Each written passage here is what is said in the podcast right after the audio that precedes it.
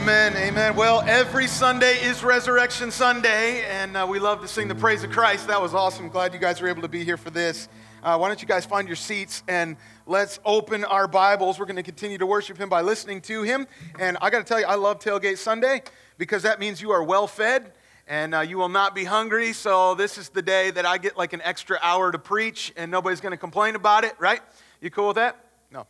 Uh, so uh, we want to open our Bibles to the book of Ephesians. If you don't have a Bible, our ushers are coming around. You can just get their attention. They'll just give you one. And uh, if you don't own a Bible, take that one with you. It's our gift to you. We love to study God's Word together. Uh, or you can follow along with us on the Bible app. And we are going to be in Ephesians chapter 6, kind of at the end of uh, chapter 6 today. And we are continuing this series on pursuing the mission. I love this, just getting back to the basics and what God has called us to do and, and, and really getting fired up about this vision. Honestly, think, think about this.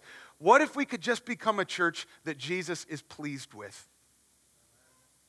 To know, like, the, the vision of the future, that there's coming a day where we are going to hear these words Well done, well done, good and faithful servant. You did what I asked you to do. That's what's driving us. We want to uh, be faithful to that and get after the mission. And so, um, with that in mind, how many of you are ready for the pop quiz? Anybody ready for the pop quiz? All right, I'll give you one more week, okay? I'm to give you one more week. This is, this is it. This is the last week to study, all right? We're cramming a little bit. It's not really a pop quiz if you know it's coming, is it? So next we'll call it a final exam. Is that better?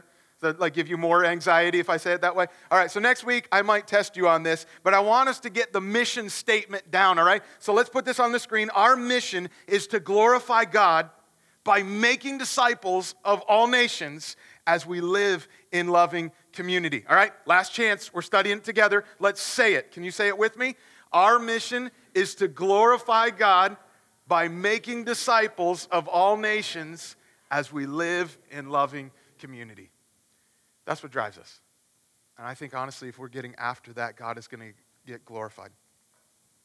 So, how do we do that? How do we pursue that mission? Well, we have six pursuits. Let me put these for you on the screen. This is uh, how we are pursuing uh, the mission. These are uh, things that we would say, these are kind of characteristics of what we want to be true about our church. And, and, and we're not saying that we've arrived at these, but uh, these are things that we are pursuing, that we're wanting to be uh, true of us here. And, and we looked at the first one that we want to be about fervent prayer. We're pursuing that. Like we want to get on our knees. We're seeking the face of God, not just his hand, but we're seeking his face and, and believing and expecting that God is going to answer prayer. We've got to be a praying church. We're going to pursue that. And then we saw bold preaching. Expect it. Every Sunday, we're going to open up our Bibles. We're going to focus on Jesus. We're going to depend on the Holy Spirit. We're going to make much of Christ because we want to be more like Him. And what a sweet thing that we get to hear from Him. And so we're going to be uh, pursuing bold preaching and then passionate worship. And man, this is kind of the heartbeat of everything that we want. We want, we want to be a vertical church first, that we want to see the glory of Christ. We want to lift high the name of Jesus, but we want it to be true on the inside, not just something that we kind of go through the motions. We want to have hearts that are, that are really filled with joy and submissive before Him and, and worship Christ. And then last week we saw uh, that we want, we want to pursue purposeful disciple making, where we're, we're helping uh, believers who have received Christ walk uh, with Christ and, and grow in maturity. We make disciples, that's what we do. And, and so we want people to grow in maturity. Here's the flip side of that. This morning we're looking at courageous evangelism. Courageous evangelism. This is uh, really where we want mature believers, like we, we want to see people really growing, but mature believers who multiply Right, this is kind of the flip side of making disciples is somebody's got to become a disciple. So part of that is, is actually opening up our mouths and, and, and making more disciples by sharing the good news of Jesus with people who don't know him so that they could hear him, so that they'll know what he's done for them and they'll put their faith and their trust in him and they'll believe and become disciples too. Now, we can't save anybody, but, but our job then in evangelism, I know that's kind of a, a churchy word, but I think it's a good one. We're telling people and sharing the good news of Jesus. We got to get after that. But I want to um, just be honest with you, and I think that you would probably feel this as well. Um, this is one of those pursuits that we're, we're chasing after this, but we always feel like we're a little bit behind. You feel that? Okay, so when I was a kid growing up, I played soccer. I played a lot of soccer when I was a kid, and um, I even all the way up until my freshman year of high school. And uh, my problem was uh, when I got into high school, I was a puny uh, tiny little kid. I mean, I, it's like uh, nobody was recruiting me uh, for the soccer team, or the, my mom was definitely not letting me play football. There's no chance of that. I was like five foot three, uh, maybe 100 pounds. I mean, and so here's the deal you know, the soccer is all about, uh, there's just a ton of running especially early on, uh, the first couple of days of practice, you don't even like touch a ball. We're just going to like run for a couple of hours, which is fantastic. And, and, and I hate running to begin with, but here I am as a freshman coming into this, and now I've got all these big juniors and seniors that look like monsters. I look like a little first grader out there. And so here we go running, and I'm just getting left behind. I'm getting left in the dust. They're like lapping me as, as we're going around. Like I feel miserable in this, feel way behind.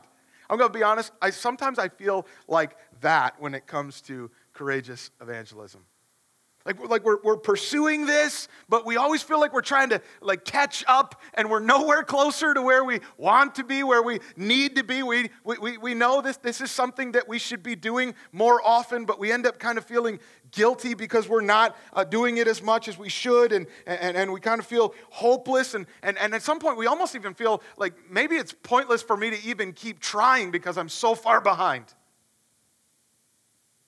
And, and I'm a pastor, so if if I feel that way, I'm guessing that a few of you probably do as well. To be honest, I know some of you are like way ahead of me on this one, and I, I praise God for that. But my goal today is not uh, to motivate you with, with, with, with guilt or uh, with comparison in any way. I, I, I don't want to do that. I don't want to just like try to whip us back into shape. I, I want to encourage us with the gospel. I want to encourage us with God's patience with us and God's grace to us. It's pretty sweet that um, we just know that even when we fail at this, even when we're behind, um, He's still coming alongside of us and encouraging us and picking us up off the pavement. And, you know, when, we when we fell and He dusts us off and gives us the strength to keep going. And, and I know we may not be like outpacing the Apostle Paul at any point here, but um, he still loves us and he still wants to use us. And what I want is that our, that our hearts, we would just be so in love with Jesus that we are compelled uh, to live sent right where we're at because we want others to love him too. So I want to encourage you with this. Uh, let me give you the big idea that we're going to see in Ephesians chapter 6. If you're taking notes, this is, this is the point that I think we have to get before we get practical about it, okay? Just know this. We have to depend on the Lord in order to be courageous in evangelism. I'm not, I'm not asking you to just pull yourself up by your bootstraps and try a little harder. Like, we've got, we need the Lord for this, okay? Let me show that to you. Uh, Ephesians chapter 6. Uh, I'm going to start in verse 18. Verse 18, uh, Paul has been talking about putting on the whole armor of God, right? You know this kind of a, a familiar passage for many of us. And then he comes to verse 18. Here's what he says praying at all times in the Spirit with all prayer and supplication.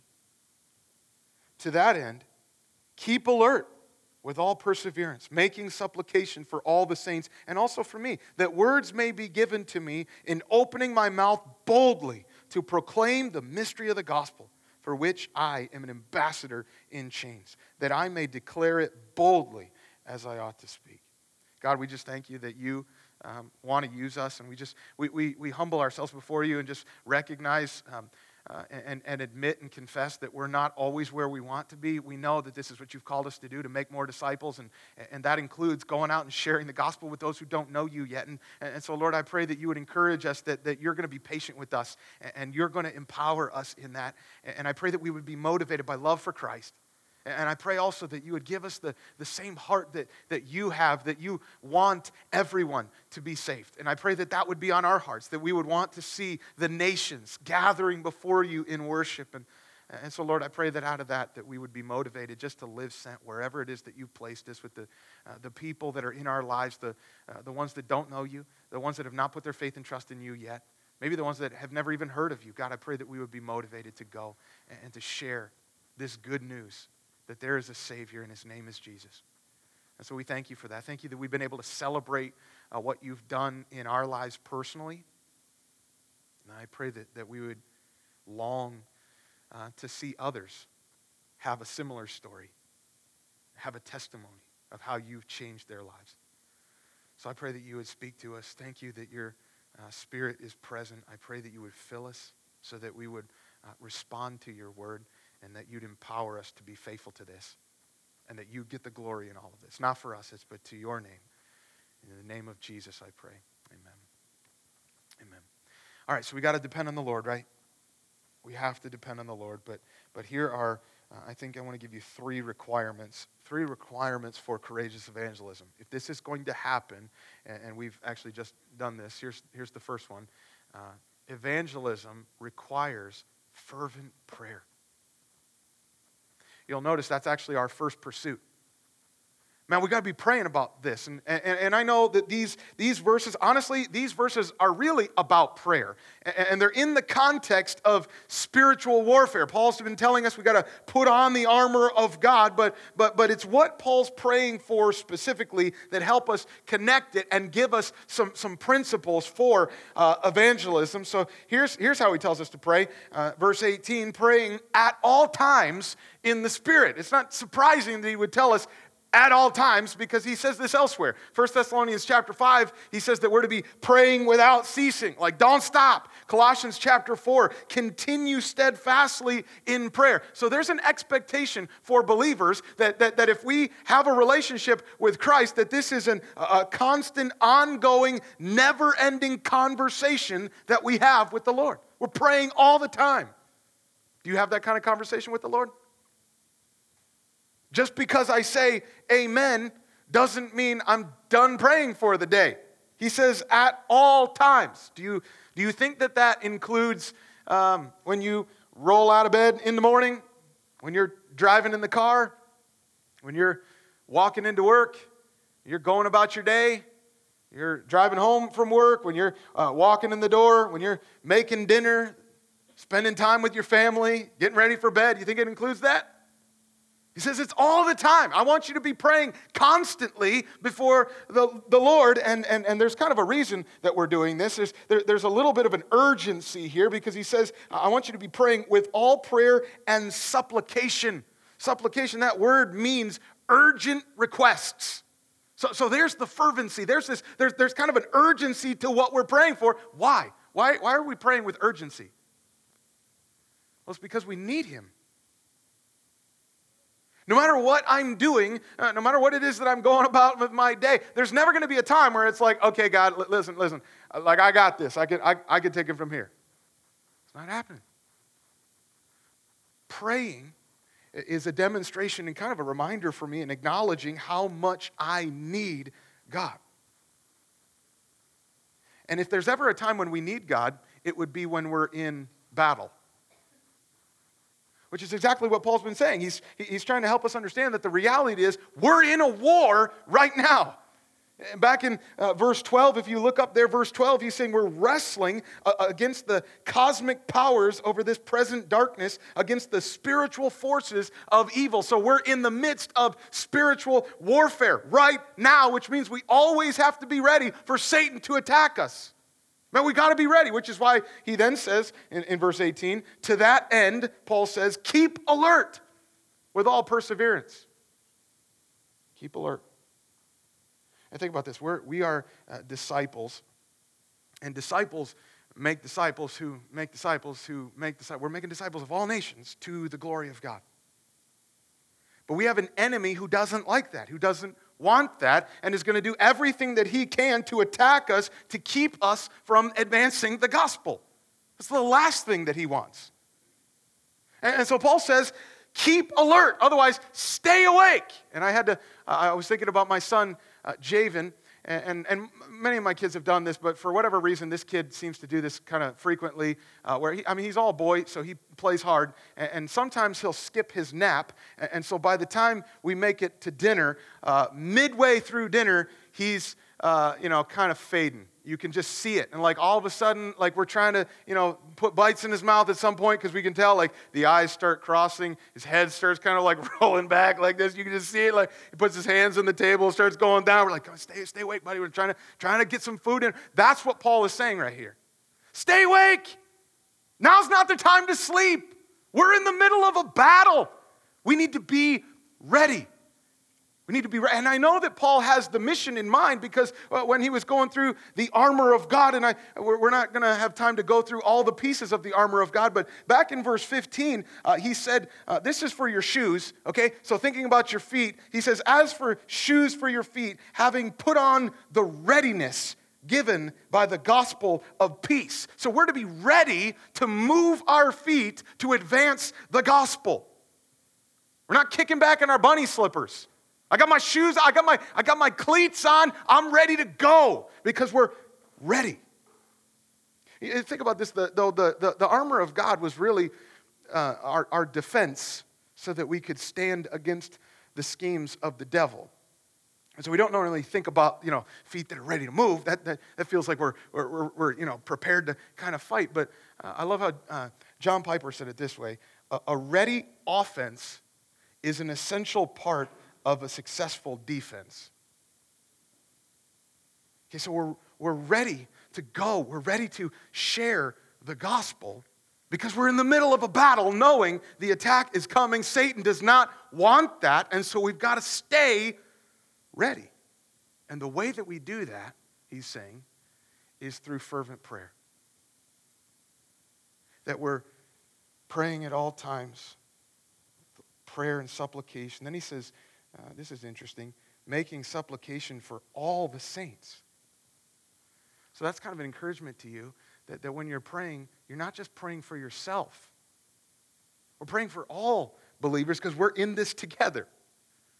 We've got a mission to carry on, and we're in battle, but we're doing it together. So I, I, I just want to ask you that. Are you specifically praying for other people besides yourself?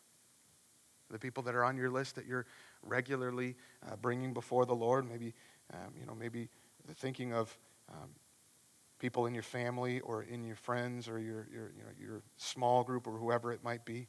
Are, are you praying? Think about this. Are you praying that they would live sent right where God has them and right where He's placed them to advance the gospel? Are you praying for that? Because I think that um, I, I, hope that you're regularly praying for other people besides yourself. But if we're going to be a church that's really pursuing courageous evangelism, then I think our prayers have to be for more than just their health and safety. Are we praying with the, the, the, the mission in mind and the battle in mind? Saying, Lord, I, I help them today as they're going into battle. I know that they, they may face some things. I pray that you help them just stand firm. I pray that you help them to be ready. I pray that you help them to live sent right where they're at. Are you praying that way? And Paul says, I want you to be praying at all times in the Spirit. In the Spirit. Here's some encouragement for us because sometimes um, we might not know what to say. We start praying and we've got them on the list and and, and I don't really know what I'm supposed to be praying about, and so we end up just kind of saying the same words that we say over and over. And, and, and well, here's, here's some encouragement. I've got this for you on the screen. This is Romans chapter 8. Uh, we're to be praying in the Spirit, and here's the promise that he tells us. He says, likewise, the Spirit helps us in our weakness. For we don't know what to pray for as we ought but the Spirit Himself intercedes for us with groanings too deep for words. And He who searches hearts knows what is the mind of the Spirit, because the Spirit intercedes for the saints according to the will of God. Is that not awesome? God's going to help you in that. So, Lord, I don't even know what to pray for, but you do. We're praying with the mission in mind. Look, look, look at specifically what Paul asks them to pray for. him. Verse 19. You see it there? So I want you, you know, we're praying for all the saints, but verse 19 he says this, and, and pray for me. And here's what he asks for pray for me that words may be given to me. Now, I just find that kind of funny because Paul is a talker. You know that? Okay, so one time, Acts chapter 20, this was my little brother's favorite Bible verse, uh, Bible story when he was growing up. Uh, in Acts chapter 20, Paul spent an entire week with the people at Troas.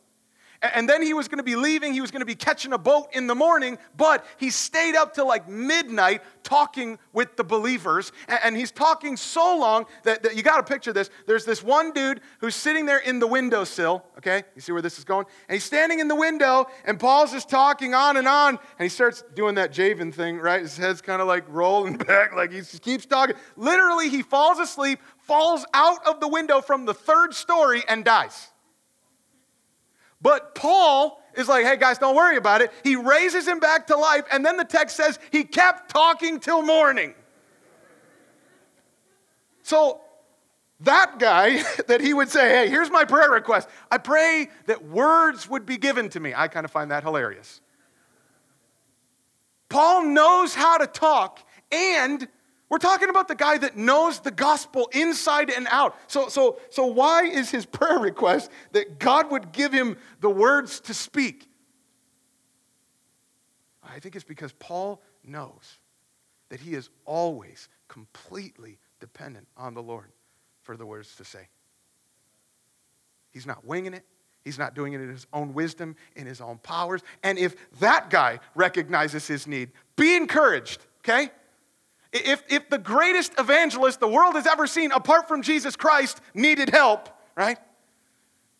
Man, we are so dependent on the Lord in order to be courageous in evangelism. So, are you praying about that? Are you praying about sharing the gospel? Do, you have, do you have names of people that are not believers that you are regularly spending time uh, going before the Lord and saying, God, would you bring them to Christ? And not just like send somebody else, but Lord, send me and, and help me. Give me the words to say. Help me know how to turn the conversation there and, and, and know what to say and, and, and the answers when they, when they have questions. And God, I pray that you would just do that. Listen, we need God. And I am convinced that evangelism is not going to happen if we're not praying. That leads us to our, our second requirement. Note this uh, evangelism requires boldness in opening our mouths. Boldness in opening our mouths. You see that in verse 19. He says, I Pray that words may be given to me in opening my mouth boldly to proclaim the mystery of the gospel. Now, I want you to remember that Paul is saying this while he's in prison. So notice what Paul does not pray for. Notice that he doesn't ask them to pray for his release from prison. He's not asking for his freedom. Because Paul's his own comfort and his own convenience and his own circumstances are not his greatest concern. He is so consumed with the glory of Christ and the mission that God has given him that he starts to see his circumstances in light of the mission. So he's not saying, guys, please pray that I get out of here. No, he's saying, help, God, pray that God helps me be bold and talk about him even while I'm in here. Do you, do you see your circumstances in light of the mission? And think about the things that you've been praying about the last couple weeks, the, the things that have just consistently been on your mind as you've been talking to God. Think about your prayer requests. Have, have most of your prayer requests been you know, asking God to kind of alleviate hardships or um, inconveniences or, or to kind of um, change or improve the situation that you're in? Or are you praying that God would help you use this moment right now, wherever you're at, and the challenges that you're facing, to bring Him glory and to make more disciples for Him through this, through this circumstances that you're finding yourself in? You pray with the mission in mind? See, that's why Paul's not asking that, that, that they would have a, uh, he would have a hedge of protection around him or that he would have like some miraculous uh, escape from prison. That's not what he's praying for. He's praying for boldness in opening up his mouth. Man, when I open up my mouth, I want to speak boldly. That's, that, that, that's a willingness to speak, even if it involves risk or danger. And that's how we saw the gospel just explode across the world in the New Testament. In fact, we see this word show up multiple times, especially in the book of Acts. Acts chapter 4, uh, we see Peter and John. Peter and John are out there and, and they're preaching the gospel and they're talking about Jesus, and the Jews are not happy about that.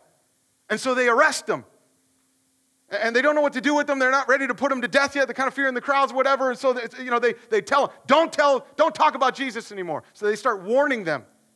And Peter and John are realizing they're serious. Like, there could be consequences if we just keep talking about Jesus. And they finally let them go. And it says that Peter and John gathered with the rest of the church and they started praying. And I want, I want you to see what they were praying for. I've got it for you on the screen. Here's Acts chapter 4, okay?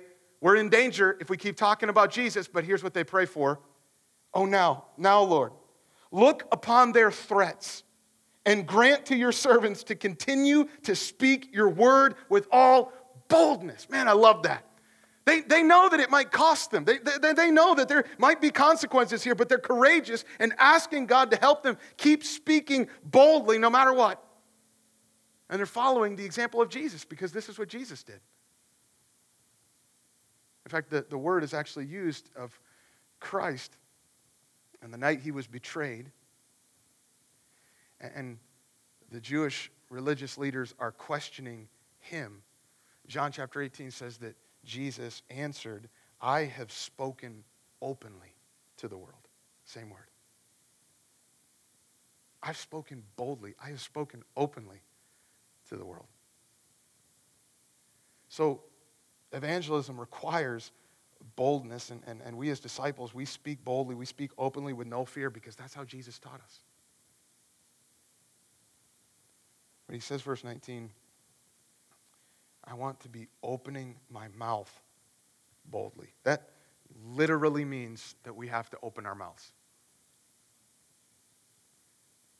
And for some of us, it takes a lot of courage just to do that. And I know you love Jesus, and I know that you would be fired up if your coworker, if your friend, or you know, uh, whoever it is in your life that you would love to see them come to Christ, and you, you want that, and, and you would love for God to use you.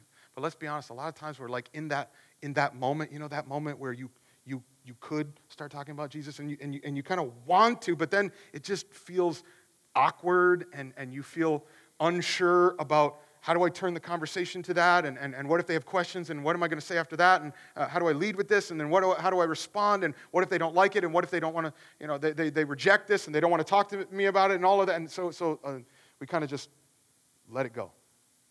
We don't say anything. I'm guessing that every single one of us in this room have had moments like that that we've just let slip by. Yes? Here's what I think we need to remember it's not enough to simply live like Jesus in front of them. We've heard this phrase, and I, I know you've heard it. It's this uh, famous saying that we need to preach the gospel at all times, and when necessary, use words. We're preaching the gospel by the way we live. And, and I realize that, that I, I, kind of understand what uh, some people might mean by that, but that's not an excuse for not talking. And we can't soothe our guilty conscience for disobeying Jesus' command here by just saying, well, I'm just living it out in front of them, man. I think, I, I, think the way that we live our lives ought to be a compelling introduction and apologetic for the gospel, but people are never going to come to understand in this lifetime the horror of their separation from their holy creator or the glorious news that Jesus came to save them apart from hearing about it. Somebody's got to bring the news, which means we have to open our mouths. In, in, in theology, this is uh, what we talk about the, the distinction between um, general revelation and special revelation. There's general revelation and then there's special revelation. General uh, revelation is stuff that God's made known to everybody. God has to reveal himself to us, but did you know that you don't actually have to tell somebody that there is a God in order for them to know that? You don't. Someone could be stranded on an island with no Bible, and they could know that. Because God has already made that known to all people. That's general revelation. And the main way that He does that is through creation. Psalm chapter 19 says, The heavens declare the glory of God. When you just walk outside, you're going to see beauty and order and design. And everything that has been, been made is, is declaring and crying out to us, testifying there's a creator who made this. So God has uh, made himself known to all people in general. That's how he does that. But special revelation, special revelation is the means by which God communicates specific information to specific people. Things that can't be understood by general revelation alone. Like you can know that there is a God, and you might even be able to know some things about his, uh, his character, but unless God specifically told you, you would never know his holiness and the problem of your sin. And you would also never know his plan to rescue you and to save you by sending his son Jesus and the call to believe in Christ. And so for us, the, the, the ultimate source of special revelation is what? Okay, so I was kind of hoping that Fairfax Bible Church was going to get this answer. So, the ultimate source of special revelation for us is the Bible. Isn't that awesome? What a special book that we have. These are the words of God to us so that we can know Him, so that we can trust in Jesus and receive His grace instead of judgment. We can live with Him forever. And if you didn't know the message of the Bible, then you wouldn't know that and you would miss out on the good news that could save you. You see where I'm going with this, right? So, it means that unless someone has the courage to open their mouths and share this news, this message with your family, with your friends, with your coworkers, with your neighbors, they'll never know. And if we try to comfort ourselves with the excuse that we're just, you know, we're living it out in front of them, then they're probably just going to end up thinking, man, I'm really glad I have nice neighbors while they're on their way to hell. Now, I, I, am thinking about this, and, and, and I've told you I'm, I'm so encouraged, and, and I'm learning from some of you. I'm so thankful that you take this requirement for evangelism seriously and that you've been faithfully opening your mouths and telling the people that God has put in your life about Jesus. This is what it means for us to get after the mission with a heart to see other people come to know him and love him. And we've got to be opening our mouths to tell people. But what do we say? What, what do we say when we open our mouths? Well, look at verse 19. Here's what he says uh, Opening my mouth boldly to proclaim the mystery of the gospel. So we're just telling people the gospel.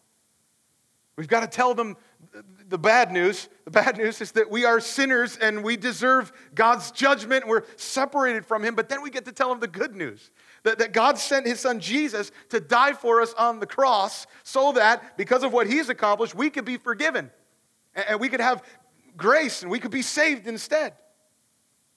As we call people to believe in Him and trust in Him and what He's done for them. It's not about what you do. You can't do enough good works. That's what He's done for you. Now, Paul um, had a specific assignment. He was charged with taking this message to the Gentiles because uh, at that time that was kind of crazy, okay? And, and, and, and Paul was given this task uh, of helping people understand it's not just for the Jews. This is forever. In fact, this has always been God's plan that He would send His Son Jesus to be the Savior of the whole world, and that Jews and Gentiles are, are reconciled in Christ. And then and Paul is taking this around the world and he ends up standing trial before kings and, and, and governors. And I love just, just even there, he's so bold just to share the gospel and try to help them understand their need uh, for Christ. And, and it's not this is so important that we get this. It's not guilt that motivated Paul, and it's not guilt that motivates us. But it's the gospel of the glory of Christ that motivates us to courageous evangelism. Because the more we appreciate what Jesus has done for us and the grace and the mercy that we receive that we would never understand, we would never deserve that, the more we grow in our awe of Him, the more we grow in our love for Him and our desire that He would be worshiped and that He would get the glory that He is deserving of. And so we want other people to come to know and to love Him too. And we want every knee to bow and every tongue confess that Jesus Christ is Lord to the glory of God the Father. It's His glory, it's vertical worship that propels the horizontal advancement of the mission. If we're going to do that, we've got to boldly open our mouths to help people understand. Our God is awesome. Our God is glorious. And you can know him. But here is the third uh, requirement. Let's end with this in verse 20. Uh, evangelism requires a willingness to suffer. He says, I want to open my mouth boldly proclaim the mystery of the gospel, verse 20, for which I am an ambassador in chains. I love that word ambassador.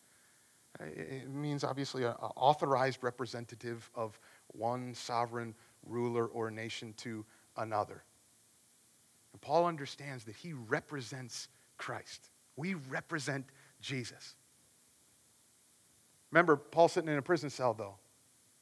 And so he actually, think about that, he says, an ambassador in chains. That's a crazy picture. Because that's not how you treat ambassadors. Uh, those are representatives of somebody else. I mean, you're supposed to treat them with respect. Just, just imagine if we didn't treat them with respect. And here in the United States, we took uh, an ambassador from uh, another country and we handcuffed them and threw them in jail. What's going to happen? So you don't need a degree in political science to realize that's not a good idea, unless you're really trying to start a. Right. So that's his point. We're already at war. That's why he's in chains. This is the context of, uh, of spiritual warfare that he's been talking about. So Paul's trying to help us understand. Guys, we got to expect opposition. Like it's coming. We have an enemy who would love for us to keep our feet planted in one place, not moving forward, not going to take the gospel to those who have never heard it. And then he wants to knock us down and keep our mouths shut so that we won't open up and start telling people this good news. So let's just be honest with ourselves. One of the reasons that we find evangelism so hard is because we're under spiritual attack. Like Satan knows, like honestly, the, the, the biggest problem is what's going on in our hearts. That in my heart I'm given to, to, to fear and thinking about myself first. And so, like, like that's just the propensity of my heart. God's got to do a work in changing me. But Satan kind of takes advantage of that and comes in and plays on some of those fears and gets us to just stay silent and not move forward and try to take the gospel there.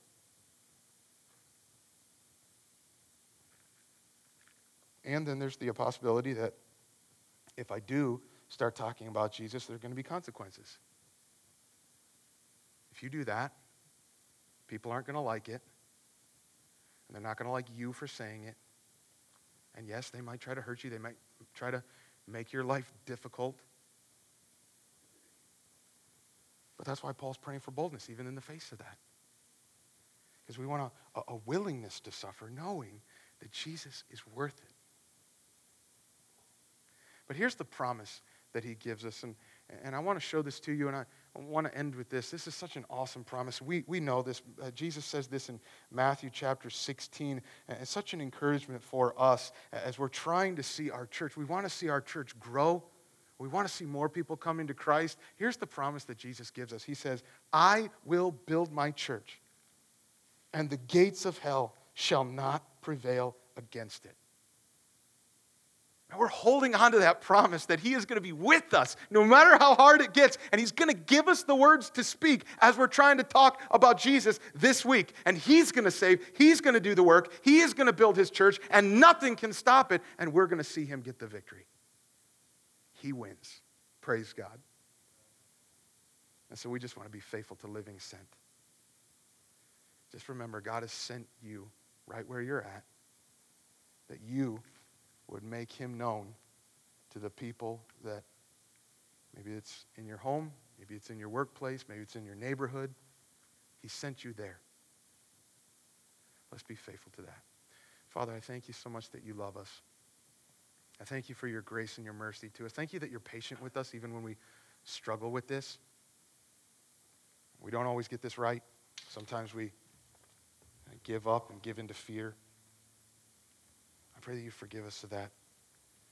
Thank you that you love us. Thank you that you pick us back up and that you're willing to dust us off and, and keep encouraging us and motivating us with, with the gospel.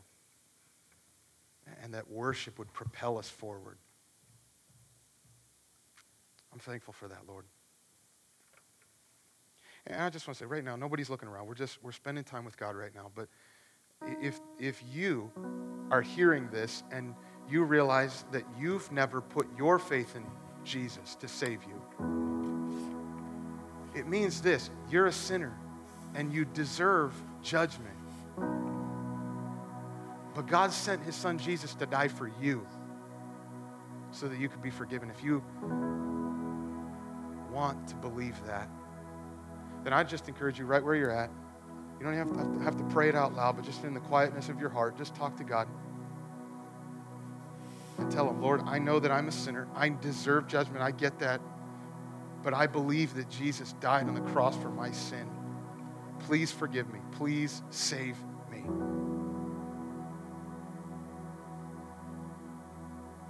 And the good news is, He will. We're praying that God is going to continue to make more disciples that are growing in maturity and in multiplication. He gets the glory for that. Father, I ask that you would help us to make much of Christ and hold on to these promises that you are building your church. The gates of hell shall not prevail against it. And so, Lord, we claim the victory. We want to walk in victory and celebrate that. Lord, we want to make the name of Jesus famous here in Fairfax and around the world, making disciples of all nations. Lord, you're a good God. You're a holy God. You're a loving and patient, grace, gracious and merciful God. I pray that we would worship you and delight in you now. It's in Jesus' name I pray.